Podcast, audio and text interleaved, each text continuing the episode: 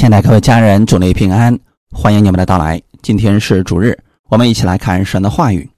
今天我们来看《路德记》第一章十五到十八节。我们分享的题目叫《路德的信心》。《路德记》第一章十五到十八节。拿俄米说：“看哪，你嫂子已经回他本国和他所拜的神那里去了。”你也跟着你嫂子回去吧，路德说：“不要催我回去，不跟随你。你往哪里去，我也往哪里去。你在哪里住宿，我也在那里住宿。你的国就是我的国，你的神就是我的神。你在哪里死，我也在那里死，也葬在那里。除非死能使你我相离，不然。”愿耶和华重重的降罚于我。拿阿米见路德定义要跟随自己去，就不再劝他了。阿门。我们先来做一个祷告。天父，我们感谢赞美你，谢谢你给我们预备这美好的时间。我们一起来到你的真理面前，借着你的话语赐给我们当下所需要的能力和供应。圣灵，你亲自在我们心里边来带领我们。更新我们的心思意念，让我们在一开始的时候先领受你的话语，我们带着你的力量前行，我们愿意行在你的话语之中，经历你的同在。奉主耶稣的名祷告，阿门。我们今天分享的题目叫路德的信心。我们先来看一下这故事的背景，在路德记的第一章第一节说，当事实秉政的时候。国中遭遇饥荒，在犹大伯利恒，有一个人带着妻子和两个儿子往摩崖地去寄居。史诗时代的特点是国中没有王，百姓任意而行。这可能是很多人都乐意去做的事情，就是没有人管束我们，我们想干什么就干什么。世师时代，他们经历了这样的日子四百年的时间。那这样到底好不好呢？没有人管束我们，我们想干什么就干什么，什么献祭啊，什么敬拜神呐，顺服神的话语都不需要做了。你愿意做就做，不愿意做就不做了，好不好呢？很明显，当事实秉正的时候，国中遭遇饥荒。看样子并不是太好。这国中的饥荒是哪里产生的呢？一个属神的国度怎么会出现饥荒呢？这说明神的供应断了。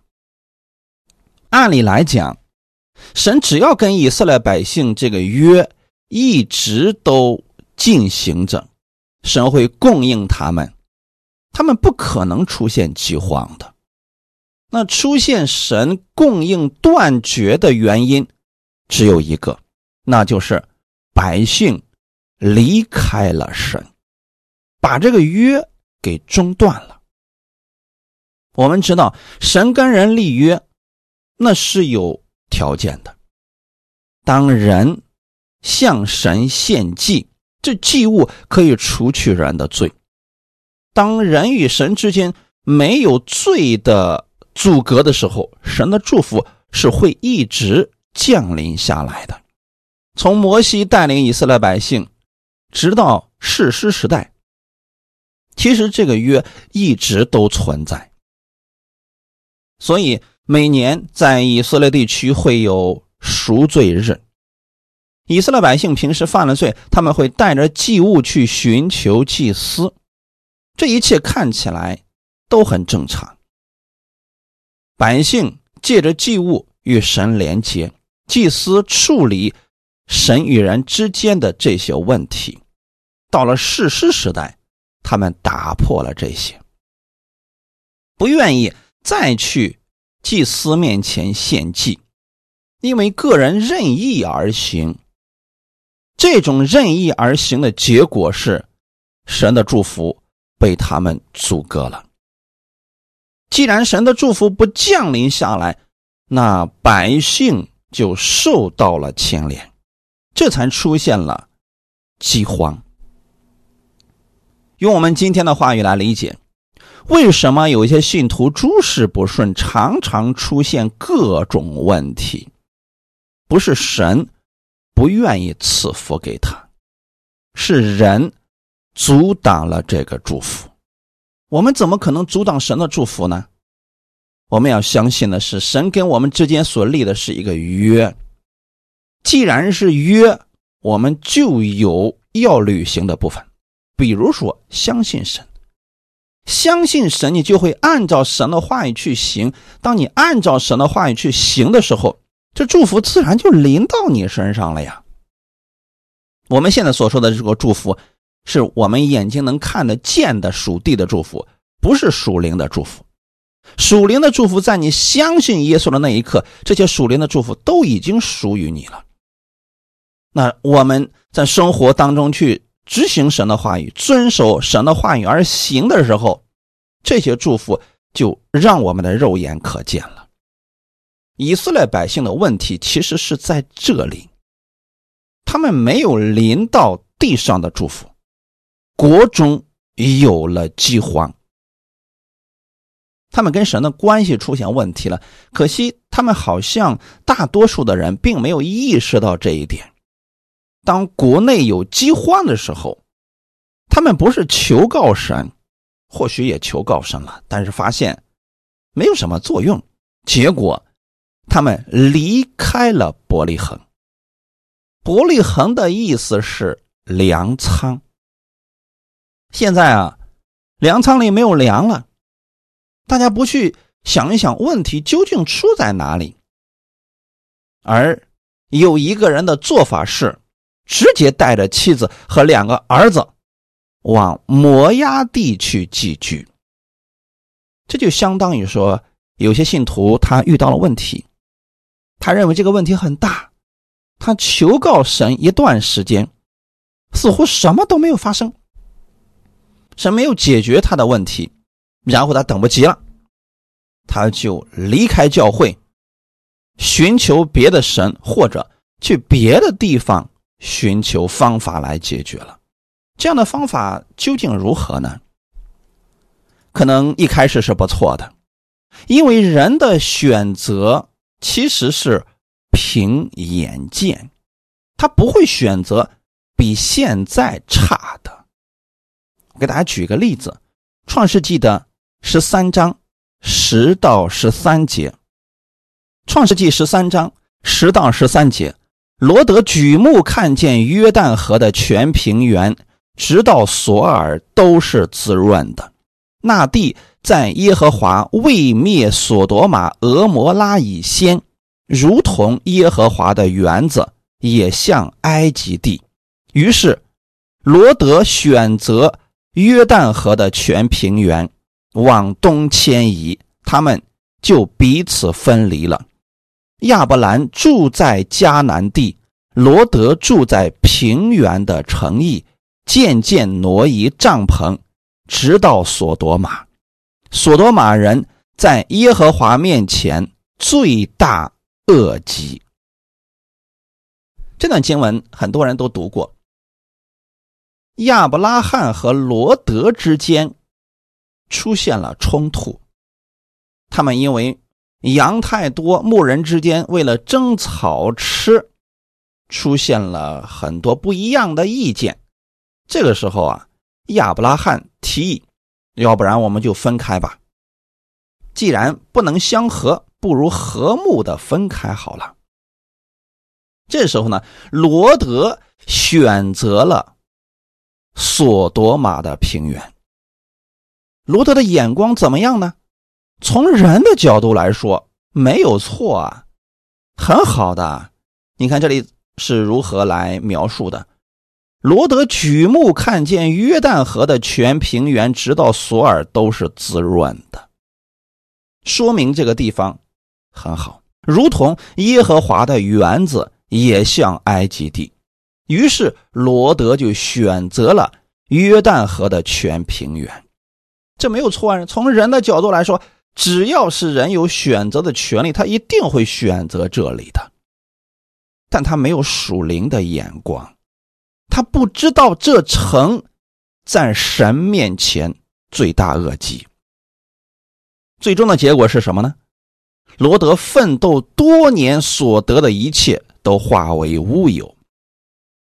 那今天的拿俄米一家人的选择是不是这样的呢？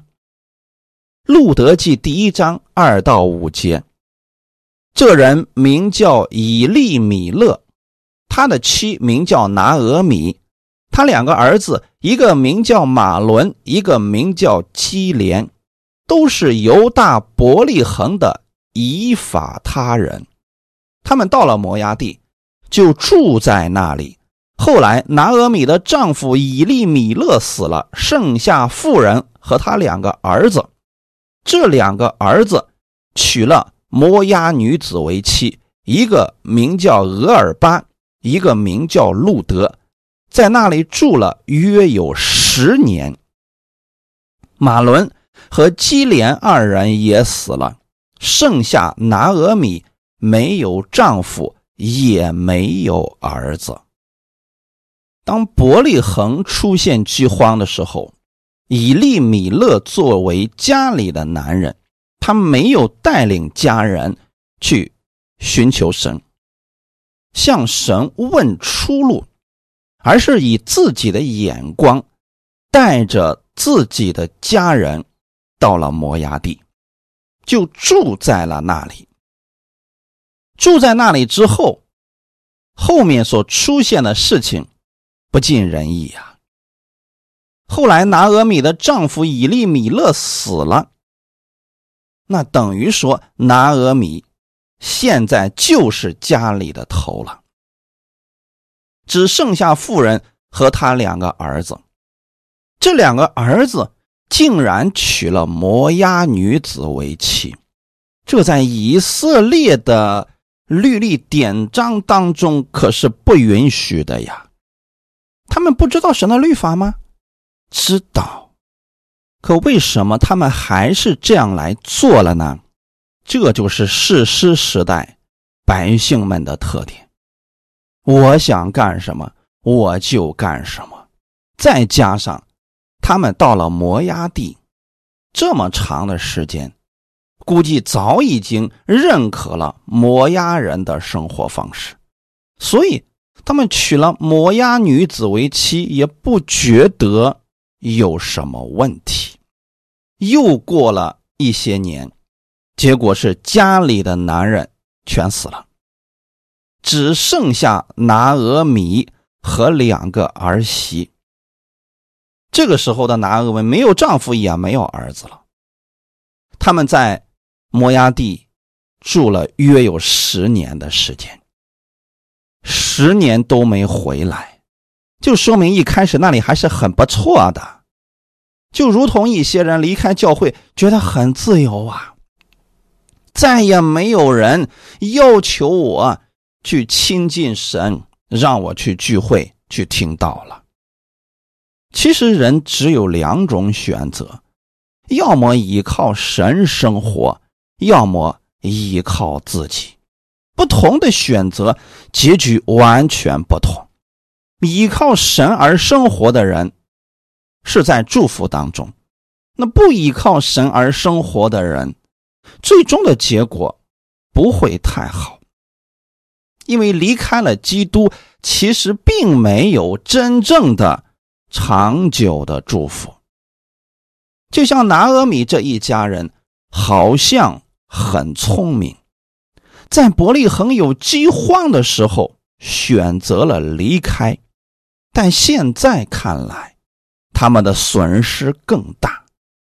一个家里的男人全都死了，只剩下三个寡妇。现在家里面临着重大抉择，那就是以后的路该怎么走。此时，信心就起到了决定性的作用。信心是对未来的确信。不同的信心决定了不同的方向，每一次在我们做选择的时候都要谨慎。我鼓励大家寻求神而选择。路德记第一章七到八节。于是他和两个儿妇起行，离开所住的地方，要回犹大地去。拿俄米对两个儿妇说：“你们个人回娘家去吧，愿耶和华恩待你们，像你们恩待已死的人与我一样。”拿俄米相信神的恩典吗？并不信。现在所说的话。不过是习惯而已，就让拿阿米去诉说神的恩典，他能说什么呀？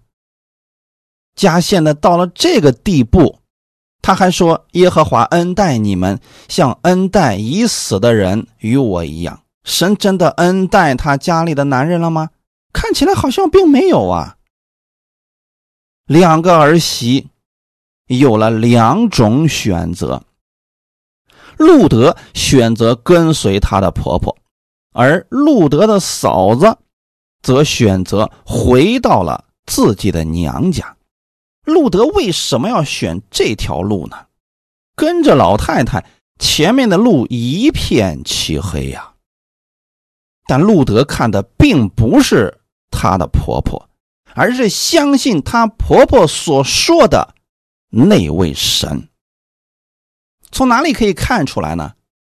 路德记第一章十五到十八节，拿俄米说：“看呐，你嫂子已经回她本国和她所拜的神那里去了，你也跟着你嫂子回去吧。”路德说：“不要催我回去，不跟随你。你往哪里去，我也往那里去；你在哪里住宿，我也在那里住宿。你的国。”就是我的国，你的神就是我的神。你在哪里死，我也在那里死，也葬在那里。除非死能使你我相离，不然愿耶和华重重的降罚于我。拿阿米见路德定义要跟随自己去，就不再劝他了。透过这段经文，我们可以看出来，路德的嫂子。她选择回了他的本国，这里特别提到和他所拜的神那里去了，就说明啊，其实他的嫂子在嫁到这一家的时候，也把他的信仰带过来了。在拿阿米这一家人当中，他们的信仰实际上是混乱的，既信外邦的神，也相信。自己所敬拜的神，这种混合的信息会让他们一无所得。路德的嫂子现在的抉择正确吗？正确，他回到了他的神那里，并没有什么问题，因为人家本来就是摩崖人。所以现在拿俄米是不希望路德也跟着自己，因为跟着自己真的不知道怎么生活下去了。但是路德。他的信心非常的坚决。第十六节，路德说：“不要催我回去，不跟随你。”这说明什么事情呢？路德对他以后的路，心里是有自己的想法的。他相信的是这位神，他对未来有美好的盼望。他是定义要跟随他的婆婆拿阿米，所以他说。你往哪里去，我也往哪里去。那现在路德知不知道他的婆婆要去哪里呢？知道啊，要回伯利恒。那么现在路德也知道自己即将离开自己的家乡，到一个陌生的地方。他知道这意味着什么，那就是要完全放弃自己现在所有的一切，到了犹大地。那就要按照犹大地的方式来生活了。这一点，路德已经做好了准备。你在哪里住宿，我也在那里住宿。意思就是，他要跟定他的婆婆，无论将来的路是好是坏，你的国就是我的国。那这里的国指的是什么呢？犹大国。阿门。你的神就是我的神，这里特别提到了这一点。当路德说出这句话的时候，实际上他已经放弃了自己现在所信的神，他要坚定的去跟随拿俄米所信的那一位神了。这就说明路德是真的相信了。她婆婆所说的那一位神，真正的信不是说我得着祝福了我才信，而是从心里边接纳了这位神。就算我当下没有看到这位神祝福我，但我依然相信。从后来她遇见波阿斯的时候，就可以看出来，原来啊，她跟着她的婆婆到了伯利恒之后。那总得为现在的生活去做点什么吧，所以他就出去捡麦穗。没想到到了波阿斯的田里拾麦穗，被恩待与他的使女同行，并且不允许别人欺负他。路德很感激波阿斯，看一下他们的对话。路德记第二章十到十二节，路德就伏伏在地叩拜，对他说：“我既是外邦人，怎么蒙你的恩，这样顾恤我呢？”波阿斯回答说：“自从你丈夫死后，凡你向婆婆所行的，并离开父母和本地，到素不认识的民中，这些事。”人全都告诉我了。愿耶和华照你所行的赏赐你，你来投靠耶和华以色列神的翅膀下，愿你满得他的赏赐。阿门。从这里去印证了路德心里所信的。路德知道自己是一个外邦人。似乎也知道自己不配得着这位神的眷顾，甚至他会觉得自己到了一个外邦之地，那里的人并不一定会接纳他，甚至会欺负他。所以，当路德得到了波阿斯如此丰盛的祝福和恩典的时候，他心里边十分的感激，而波阿斯的回答。让我们真的看到了一个属神的人，他不同的信心。自从你丈夫死后，凡你上婆婆所行的，她向婆婆行了什么呢？那应该就是照顾她婆婆的衣食住行，并你离开父母和本地，到素不认识的民众，这些事。人全都告诉我了。大家要知道，这是他自己的选择，他选择了一条非常艰难的路，要照顾一个老人，并且要离开自己的父母和本地，那就真的剩下他一个人了。如果她婆婆再对她不好，她的人生是非常悲惨的。她也不知道。他所到的那地的民会如何对待他这个外邦人？十二节，波阿斯的这句话对我们而言也十分的重要。愿耶和华照你所行的赏赐你。那个时候他们在律法之下，所以当路德照着这种信心。活在神面前的时候，他得着了神的赏赐。为什么会这样呢？是因为他来投靠神。你来投靠耶和华以色列神的翅膀下，愿你满得他的赏赐。从布阿斯的口中，我们认识到了这位神的丰盛祝福。就算你是一个外邦人。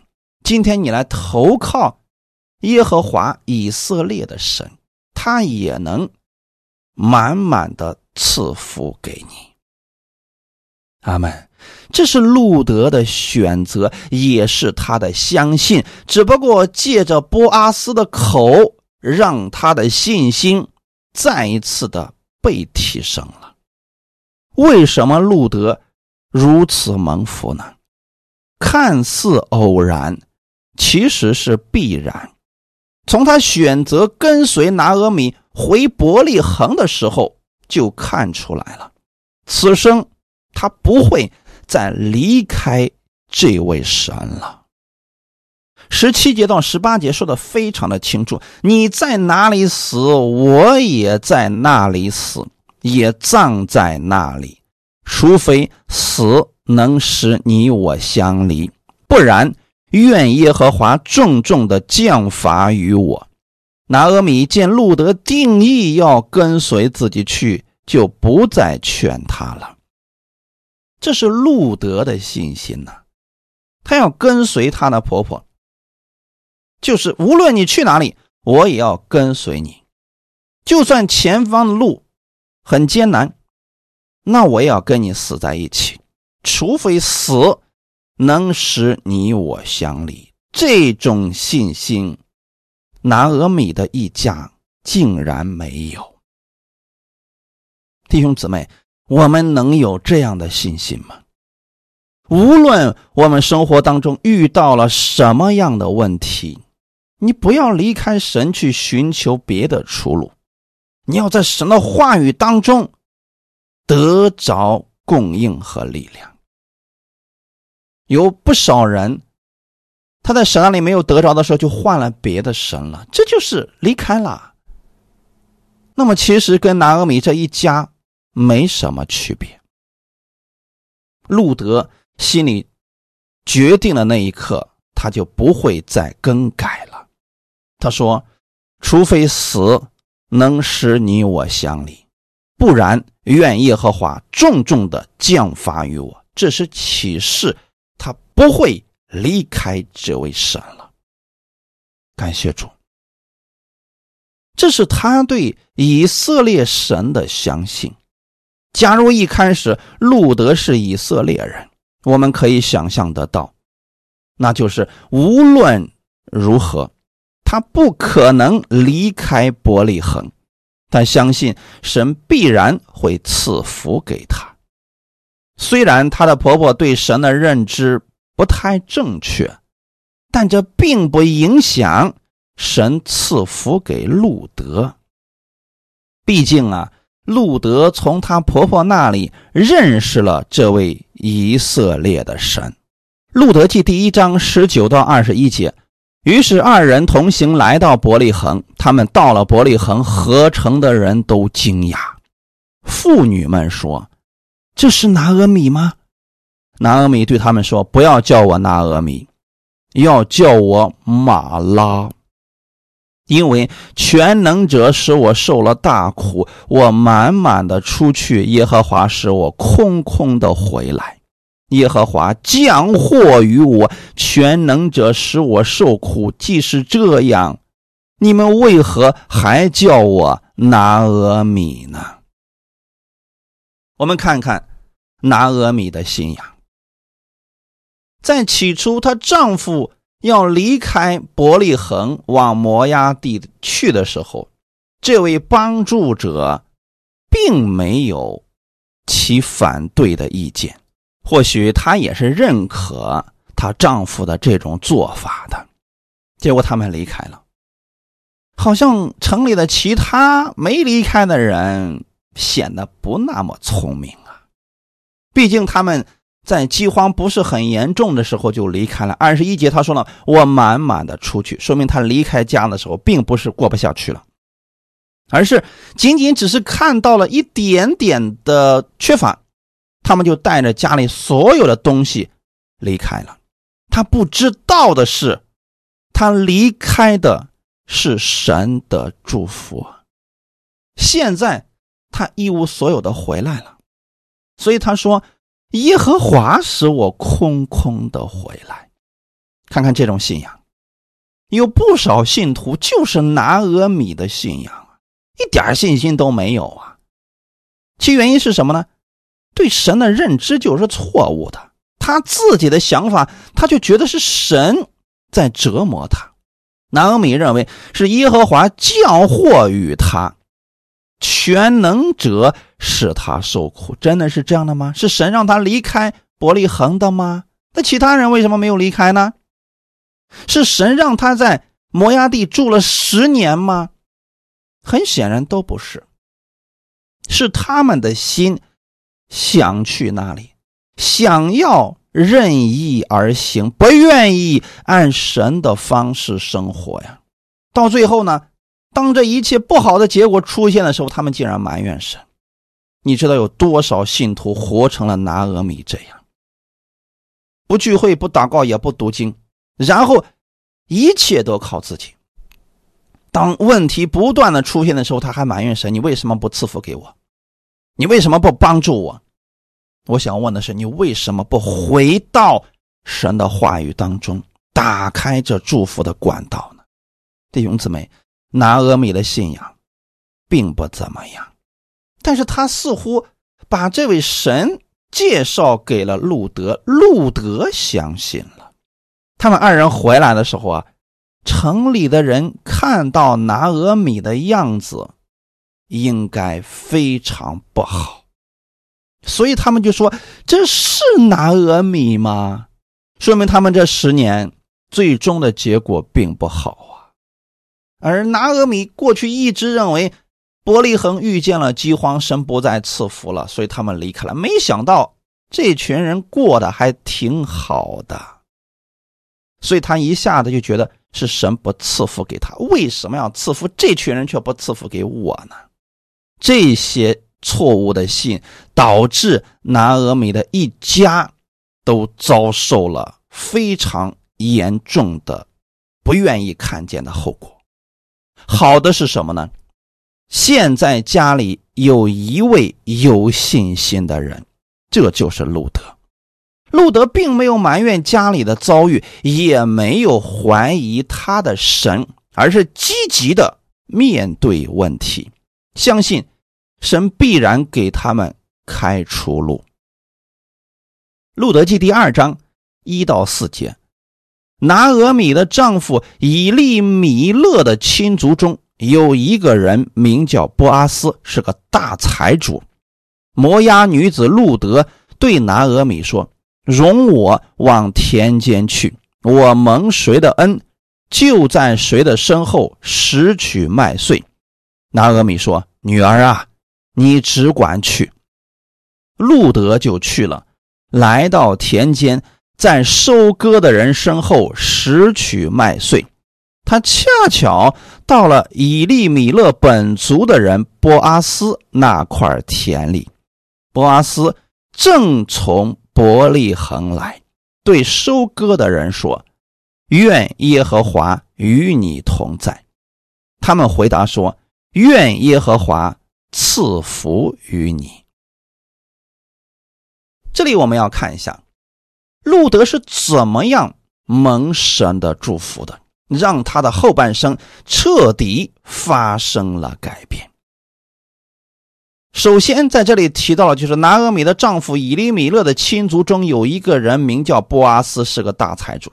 根据犹太人的律法，如果说有一个人他有儿子，娶了妻，没有孩子，这儿子死了。那么，其他的兄弟要娶这个妻子，给自己生一个儿子，来继承自己的产业。现在的问题是，拿俄米一家啊，他们的男人都死完了，所以只能在亲族当中找到愿意娶路德的人，这样的人才能为自己生一个儿子，归到自己的名下。首先是交代了这个问题，然后路德就想去出去做点事情，来解决自己家里的温饱问题。你看，路德虽然是一外邦女子，可是人家并没有任意而行啊。她想出去捡麦穗的时候，她先对她的婆婆拿俄米说了这件事情，想征求她的同意。他说：“容我往田间去，我蒙谁的恩，就在谁的身后拾取麦穗。”这一点。和拿俄米这一家任意而行，可是强烈的对比呀。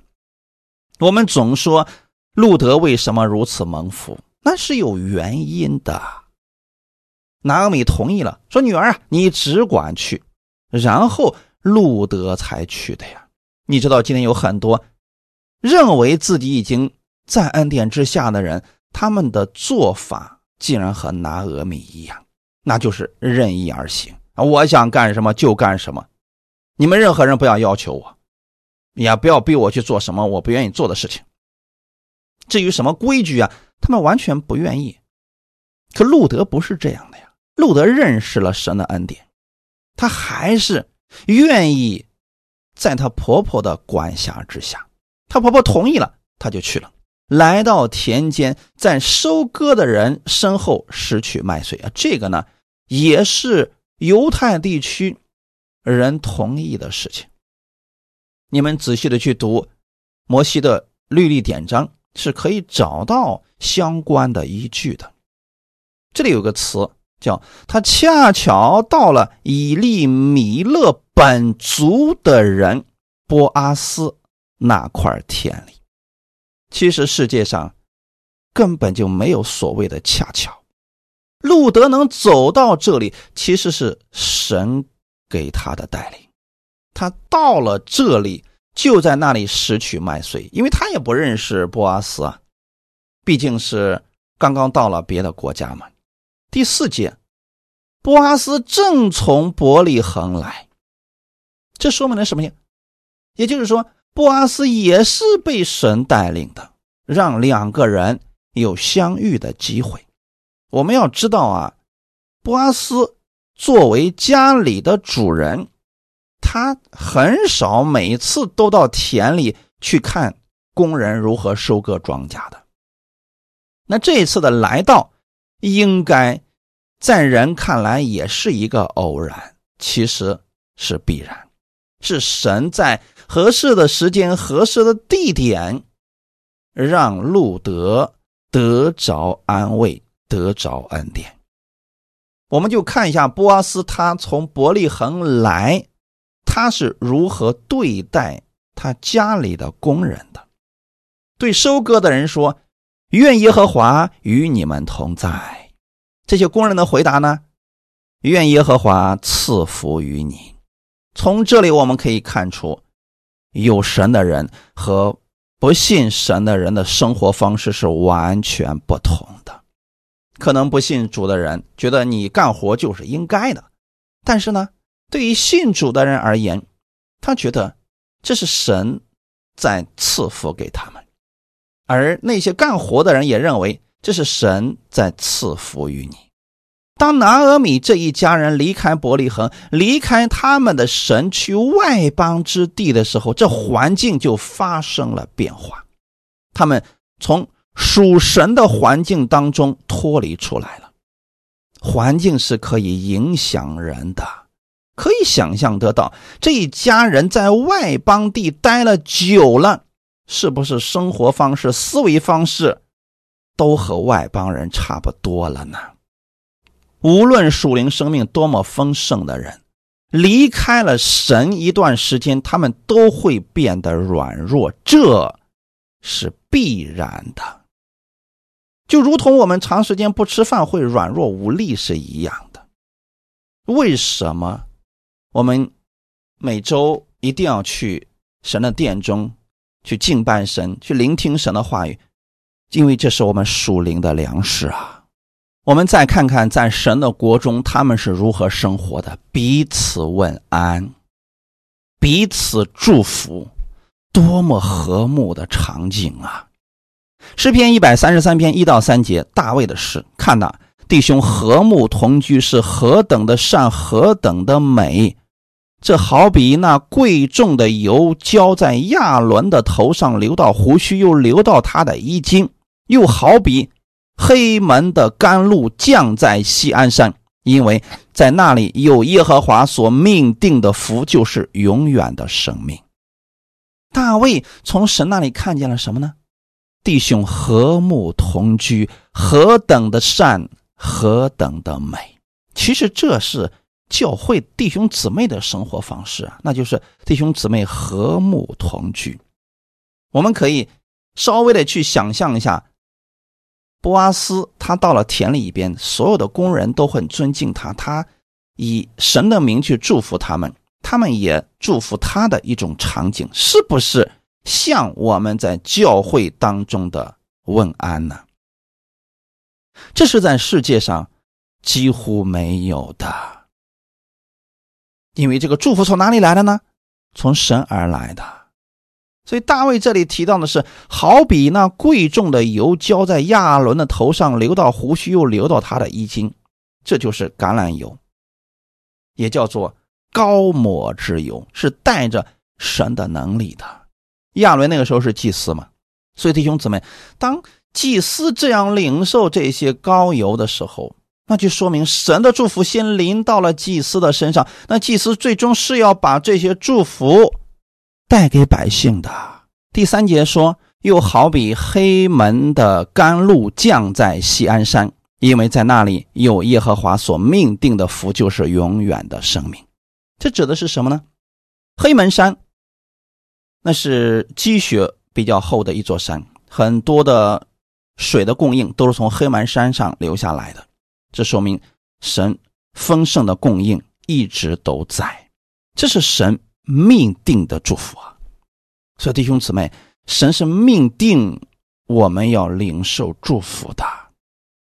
有个条件是什么呢？你不要离开了神，去自己寻找出路啊！因着路德的信心，整个家庭发生了改变。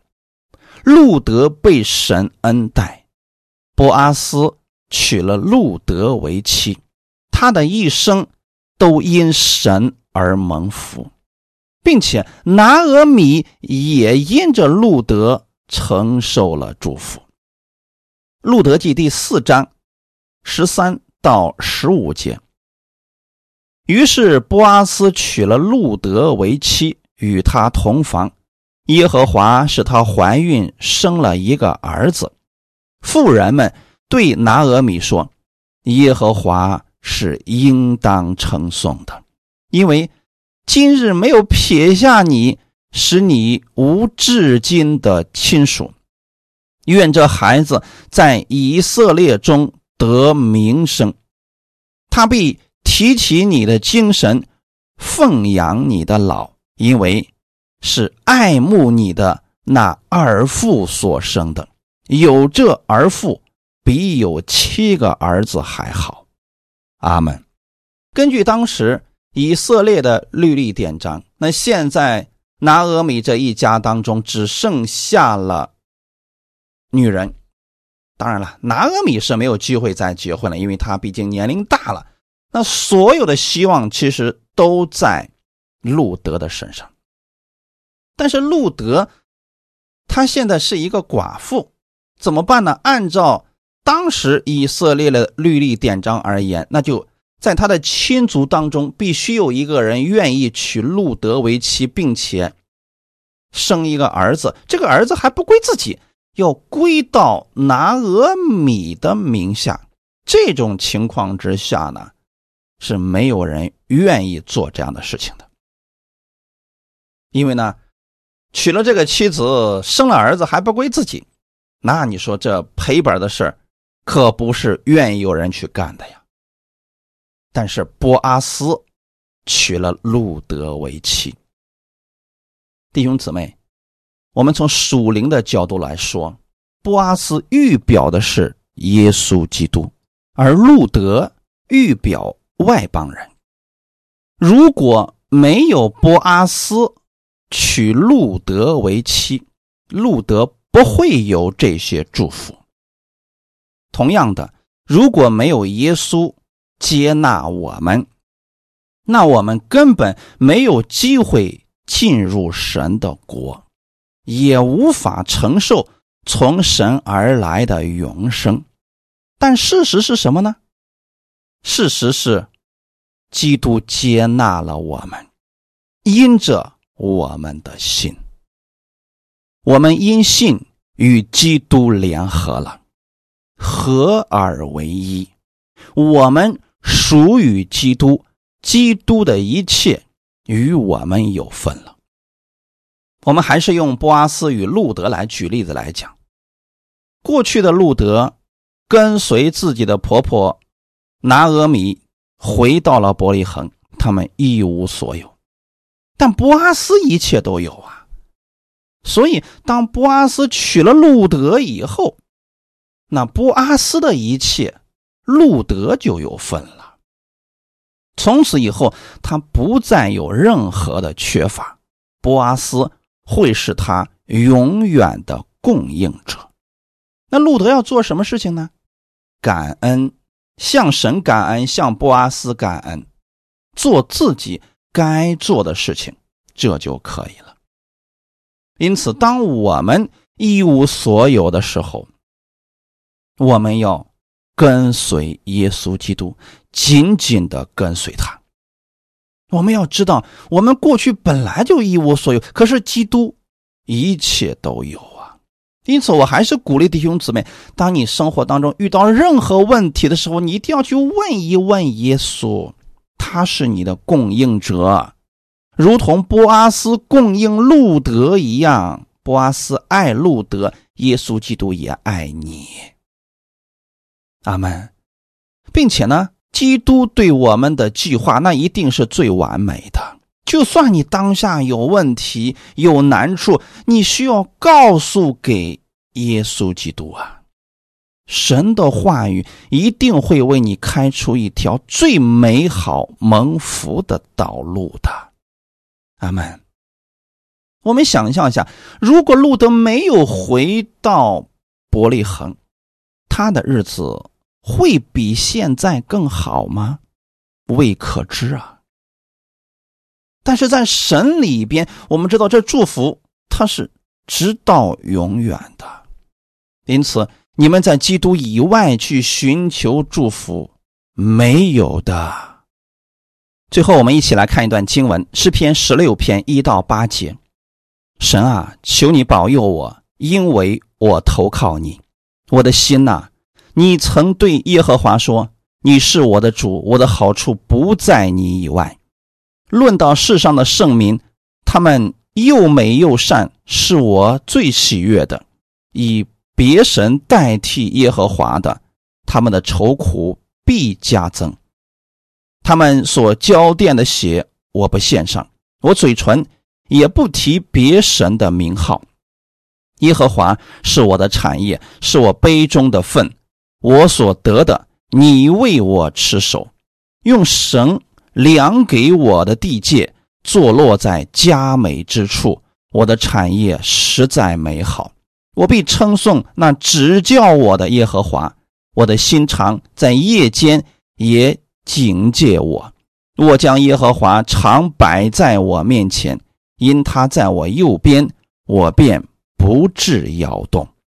阿门。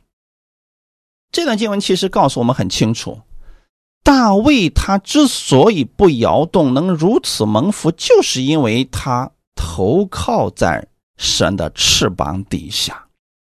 大卫的心里边真的是尊主为大的。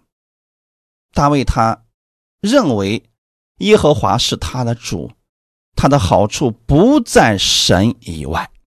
我也期待我们弟兄姊妹能意识到这一点。在我们的基督以外，没有祝福。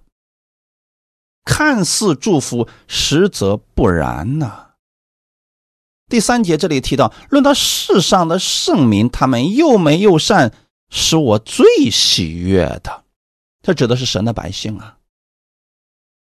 圣民就是被神分别为圣的民。这样的人，因为他顺服耶和华，所以才是又美又善的。以别神代替耶和华的，他们的愁苦必加增。